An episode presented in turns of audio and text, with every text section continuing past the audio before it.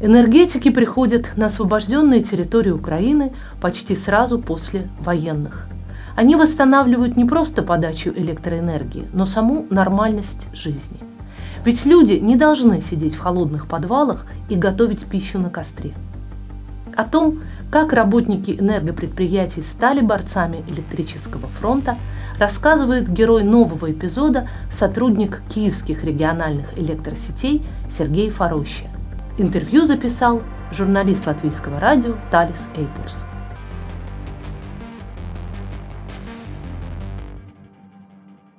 Расскажите коротко о себе, вот кто вы в своем э, рабочем жизни, чего вы делаете? Да, э, мы занимаемся энергетикой, эксплуатацией электрических сетей, электрических линий, э, и также распределяем электроэнергию по населенных пунктах и обеспечиваем наше население электроэнергией.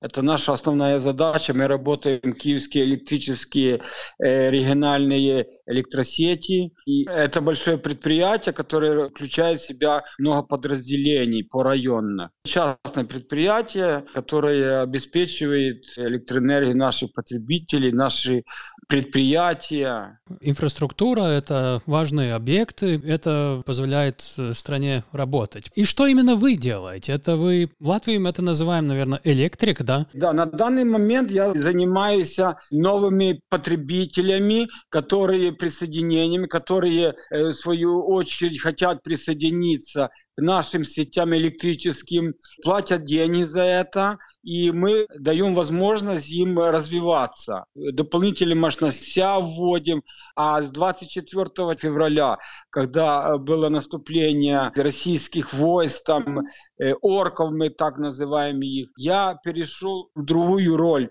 и другое назначение по ликвидации аварий после их взрывов, после их наступления, ликвидации аварий электрических сетей и организовывал, в принципе, работу по ликвидации аварий, организовывал бригады для того, чтобы локализировать эти все повреждения, которые были нанесены э, ракетными ударами и всем остальным, что в них имелось в виду.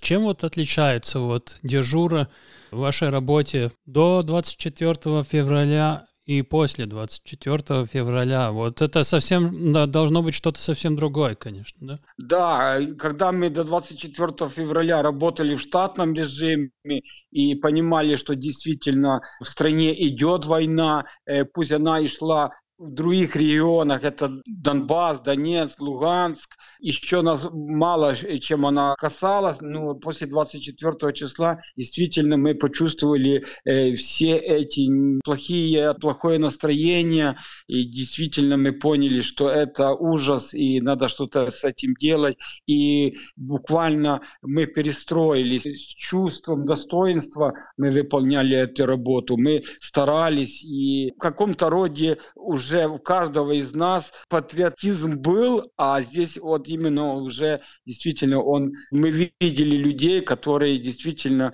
патриоты своей страны и которые занимались ликвидацией этих аварий и всем остальным. Вот что значит ликвидировать аварию. Ну, я понимаю, что эти повреждения могут быть очень разными в разных объектах, которые друг на другу, наверное, не всегда похожи. Что это значит работать над повреждением? Вот в первую очередь мы выбирали приоритеты. В первую очередь восстанавливали электроэнергию. Это нашим военным ЗСУ для того, чтобы они могли дальше продолжать свою работу тяжелую по обнаружению летательных объектов и всех остальных объектов, которые перемещаются в небе. Это в первую очередь надо было сделать для того, чтобы э, предотвратить Нападения на столицу нашу, предотвратить нападения на наши города и на наши села.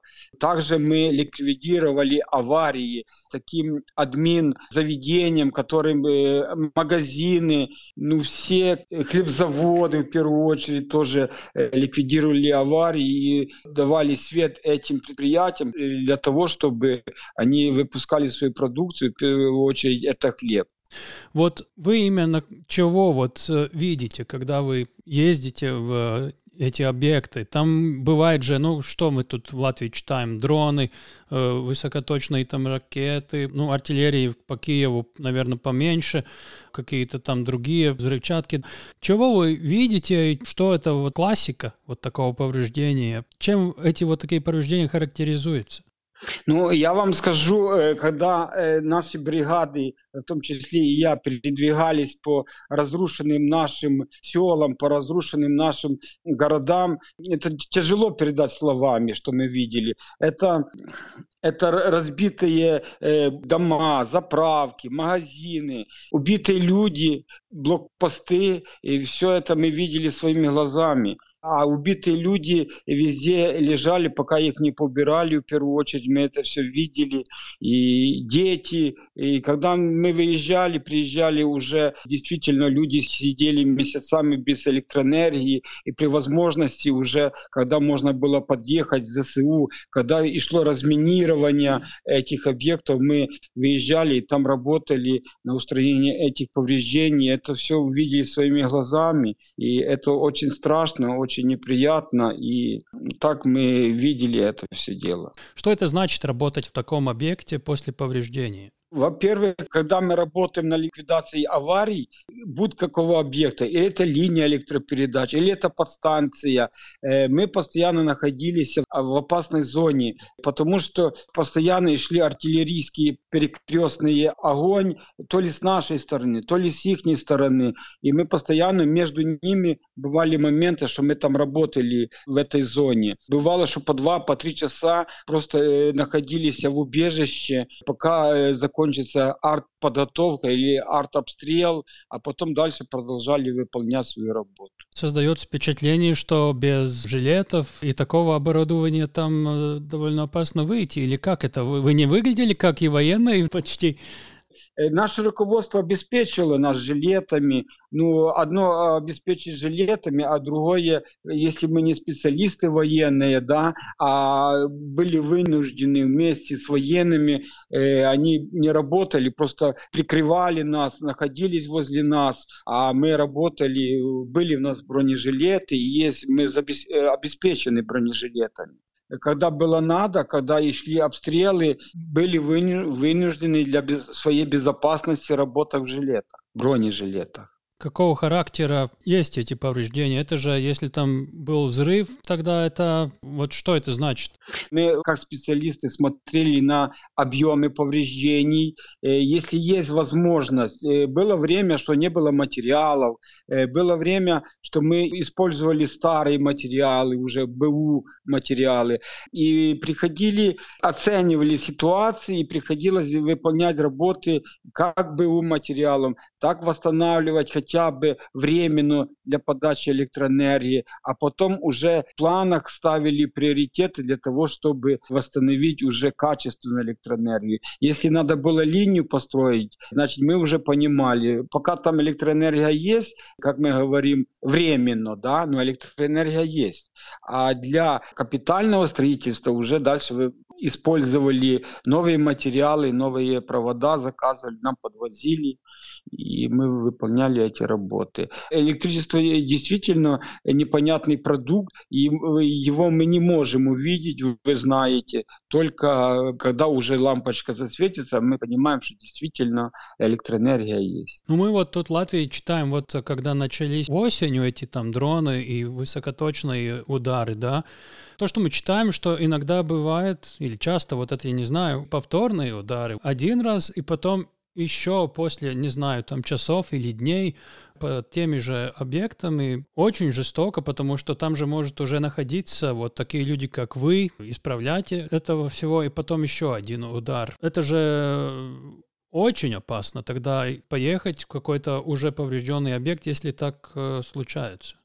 Действительно, сейчас российские войска бьют по энергетической инфраструктуре. Они бьют по подстанциям, которые раздают электроэнергию по городам. Высоковольтных подстанциях напряжением 330, 110, 35 киловольт для того, чтобы оставить наше население без электроэнергии. Мы, в свою очередь, тоже не ждем пока они будут там стрелять по нас и бомбить нас, мы тоже укрепляем наши подстанции, делаем все возможное и невозможное для того, чтобы оставить наши подстанции э, в рабочем состоянии. Мы обкладываем их песком, укрепляем их бетоном, чтобы осколки не повредили наши изоляторы, наши трансформаторы, и, ну и оборудование подстанционное и все остальное такое, которое ценное. И для того, чтобы э, сделать, восстановить назад, надо много времени, много материалов. Ну, действительно, э, они сейчас бьют повторно, даже есть моменты, когда они повторно в одну и ту же точку бьют, бьют и хотят уничтожить нашу энергетику. Мне вот кажется, именно вот таких экспертов, как вы, коллеги, тоже, потому что, ну, если объект поврежден, это очень вероятно, что там будет кто-то его исправлять. Если повторный удар, тогда это специалисты под ударом. Да, наши специалисты всегда же находятся на подстанции, они ремонтируют, и есть дежурные специалисты. У нас есть вероятность, что наши люди тоже могут попасть и погибнуть. Для того у нас есть укрытия, мы делаем временные укрытия, и если есть возможность, мы сделаем постоянные укрытия, чтобы обеспечить наш персонал от взрывов на подстанциях и уберечь наших людей. Как поменялось отношение населения к электрикам, к энергетикам? Вы это чувствуете вот с начала войны? Э, да, мы когда приезжаем к нашим людям, мы смотрим, э, они сидели два месяца, три месяца в оккупации. Мы уже когда заезжаем на деоккупированную территорию, встречаем людей и слезами на глазах, они обнимают нас. И последнее, что осталось, у них предлагают нам покушать, там поесть или что-то еще, одеться, согреться. И действительно это, на это горько смотреть и тяжело. Да, и они к нам относятся действительно как родным, и она сразу чувствуется, э, очень чувствуется. Большая поддержка, большая любовь с их стороны на какие нужды больше всего у людей в оккупированных территориях им не хватало электричества? Что они рассказывают вам? Что они подключают самое первое? Ну, в первую очередь, это тепло. Электричество – это тепло. Э, как и у нас, так и у вас. Это, э, мы говорим, что это газовые котлы работают от электричества, это двигателя. Это насосы, которые дают воду в населенные пункты. Это свет, все остальное, все работает на электричестве, знаете, как в магазинах, так и всем остальном. Все предприятия работают на электричестве. И когда они сидели три месяца без электричества, без тепла, ну хорошо, если у кого-то там есть дрова, какие-то печи, э, они там вместе где-то собирались пол улицы, чтобы согреться, то сейчас идет зима, и это еще тяжелее будет, когда они будут наносить россияне по нашей инфраструктуре энергетической. И будет еще тяжелее нам пережить эту зиму, но мы готовимся к этому. А как вы наблюдали, вот оккупанты, когда вот зашли в какую-то территорию, там сразу были уже проблемы с электричеством, они это сознательно создавали их, или они, уходя, э, многое повредили?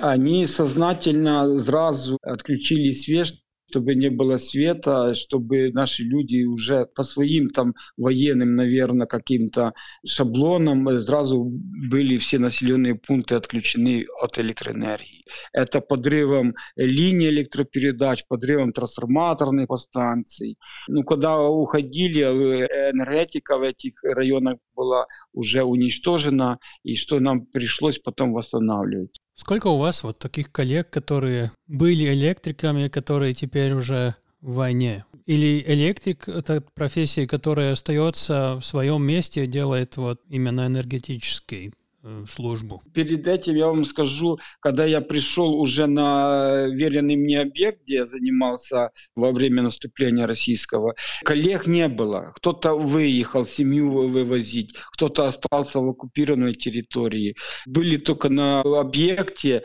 энергетическом нашем, где я был, были два диспетчера, которые сидели круглосуточно, принимали заявки, телефонная связь была у нас, принимали заявки, э, мы анализировали, контролировали подстанции, есть напряжение или нет напряжения. И, и пенсионеры, которые имели возможность, которые раньше работали на нашем предприятии, они сами приходили и работали со мной вместе, как волонтеры работали. Не просто там давайте мне деньги или зарплату, они просто работали как волонтеры на первую очередь. Потом уже начали подъезжать ребята, которые устроили свои семьи, повывозили свои семьи в безопасные места. И уже потом начали формироваться бригады, которые действительно должны быть сформированы. Так мы работали.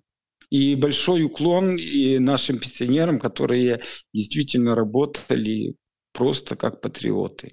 Как вы поддерживаете дух? Вот вы, наверное, работаете в какой-то своей бригаде, команде, знаете друг друга, вам надо поддержать друг друга. Вот.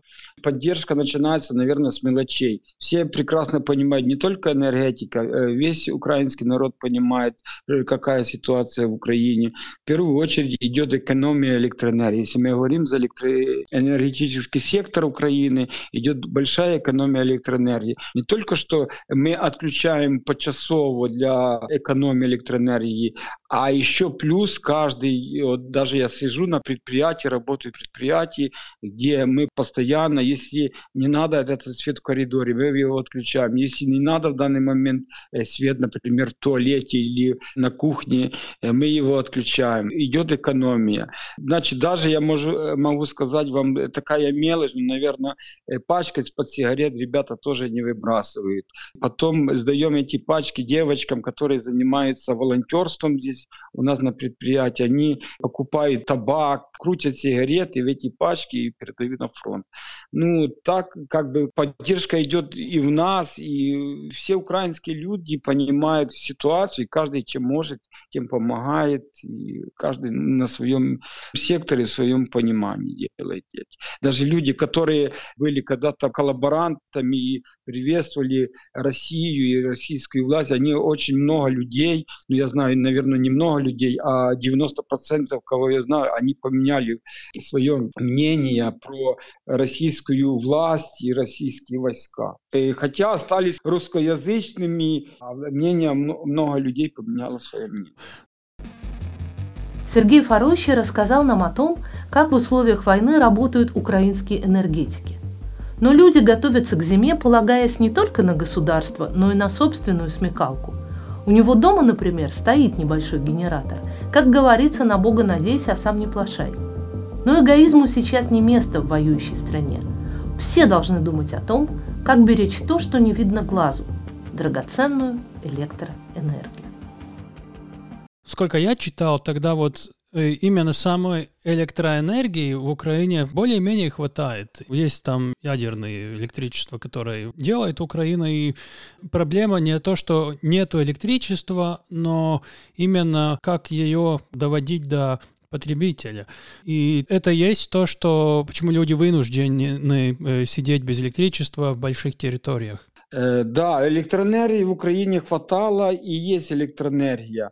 Ну, за счет того, что она разрушается, есть проблема потом э, ее передачи. Вот они что делают? Они, российские войска, бомбят ТЭЦы. Российские войска бомбят по станции. Вы знаете, что до войны э, Украина э, торговала электроэнергией. Был избыток электроэнергии. Сейчас у нас дефицит электроэнергии. Ну, за счет того, что идет разрушение ее. У вас, наверное, я верю, есть друзья, соседи, родственники. Они не спрашивают вам, вот как лучше всего вот с этими отключками как бы поступать, что-то зарядить, какие-то аккумуляторы. Ну вот они спрашивают вам совета, что мне делать, как лучше вот в таких обстоятельствах жить. Да, э, много людей обращаются, которые просто привыкли всегда заходить к себе домой, просто выключать выключатель, и всегда была электроэнергия. Сейчас есть дефицит электроэнергии, про что я говорил. Ну и спрашивают, как жить, как бы что, что делать. Э, в первую очередь я советую им, есть альтернативные какие-то зарядные устройства. Это мы говорим про генераторы, это мы говорим про аккумуляторы, и так и еще там есть моменты, где, где надо закупать их, приобретать для того, чтобы хотя бы пережить нормально зиму. Ну вот я слушал интервью с женой очень больного мужа, которому нужно электричество для поддержки жизни вообще. И они, как только появляется электричество, оставляют все там батарейки, аккумуляторы, которые у них есть на зарядку. Все так делают, наверное. Когда вот включается лампочка уже, ну, ставят все телефоны там. Это не опасно, э, потому что все же это так делают. Ну, смотрите, в первую очередь, что сделано, больницы, которые находятся по районах, не есть графики отключений. Это все знают. Больницы мы стараемся не отключать, и график они не попадают.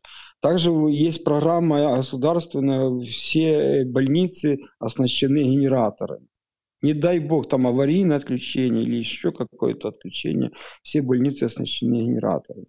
Э, но если у человека нет возможности находиться в больнице, значит, как вы правильно говорите, они э, обеспечивают себя какими-то аккумуляторами, генераторами, и нет ничего опасного включить генератор. Есть проблема, да, в дефиците топлива. Для того, чтобы заправлять генератор, надо или солярка, или э, бензин, но тут уже надо надо тоже рассчитывать на свои финансовые возможности. Ну, у вас дома, например, есть свой какой-то ящик побольше, где можно сохранить на какое-то время на каких-то устройства электричества? Что люди делают и что вы делаете? Да, я, как и все наши граждане, тоже обеспечиваю себя какими-то... У меня лично есть и аккумулятор, и плюс преобразователь 12 вольт на 220. Это есть хотя бы э, какая-то возможность хотя бы временно обеспечить себя там электроэнергией. Есть генератор, да, ну тоже э, рассчитываю на себя. Ну сейчас э, я, например, экономлю топливо для дальнейшего, когда начнутся морозы, буду, может буду включать его. И не только я, но так все люди думают, кто-то заготавливает дрова, кто-то строит печи, кирпичные, каменные, для того, чтобы где-то можно было согреться и помыться. Никто не сидит, не ждет, когда там все будет хорошо. Все занимаются и запасаются. Чего бы нам пожелать вам и вашим коллегам? Что это самое важное именно вот вашей сегодняшней работе, вот там на объектах? Я хочу своим коллегам пожелать действительно, чтобы они выполняли свою просто э, ежедневную работу качественно и добросовестно. И плюс еще дополнительно помнили, что у нас не мирный час, а военные действия идут на территории. И каждый должен носить свою лепту в, в победу. И мы победим, и наши войска украинские самые лучшие мире. И спасибо вам, конечно, за вашу поддержку, за, за то, что вы действительно делаете для нас, показываете всему миру, показываете своей стране, что и мы боремся. И очень приятно это еще плюс я хочу привет передать в Риге. Я когда-то много лет был на практике в Риге, в депо. Помню это, когда я там работал. Пусть немного, два месяца, но я там был. Спасибо вам. Депо э, на электричках, да, на поездах. Я закончил сразу электромеханический техникум, и у нас по распределению там была практика, мы там работали, в депо ездили. Пусть давно это было, 90-е годы, но это было. Как война и это вторжение сейчас вот поменяло отношение вот той профессии, которую вы выбрали, насколько она важная? Если я выбрал эту профессию много лет назад, уже больше 30 лет назад я выбрал эту профессию, моя профессия в первую очередь это людям дать светлое будущее. Я работаю на людей, я работаю для людей. Если я так выбрал эту профессию много лет назад, значит, я э, и в мирный час, и в военный час буду до конца идти и выполнять свою работу, и делать все от меня возможное для наших людей, для украинцев, а также буду все делать для, для нашей победы. Ну это вы как бы теперь в электрическом фронте воюете, так можно сказать, да? Ну, каждый дает свою часточку работы, и в общем мы идем все к победе. Каждый на своем фронте участвует и вносит лепту в победу. Вы слушали новый эпизод подкаста «Предохранитель». С киевским энергетиком Сергеем Форощей беседовал журналист латвийского радио Талис Эйпурс.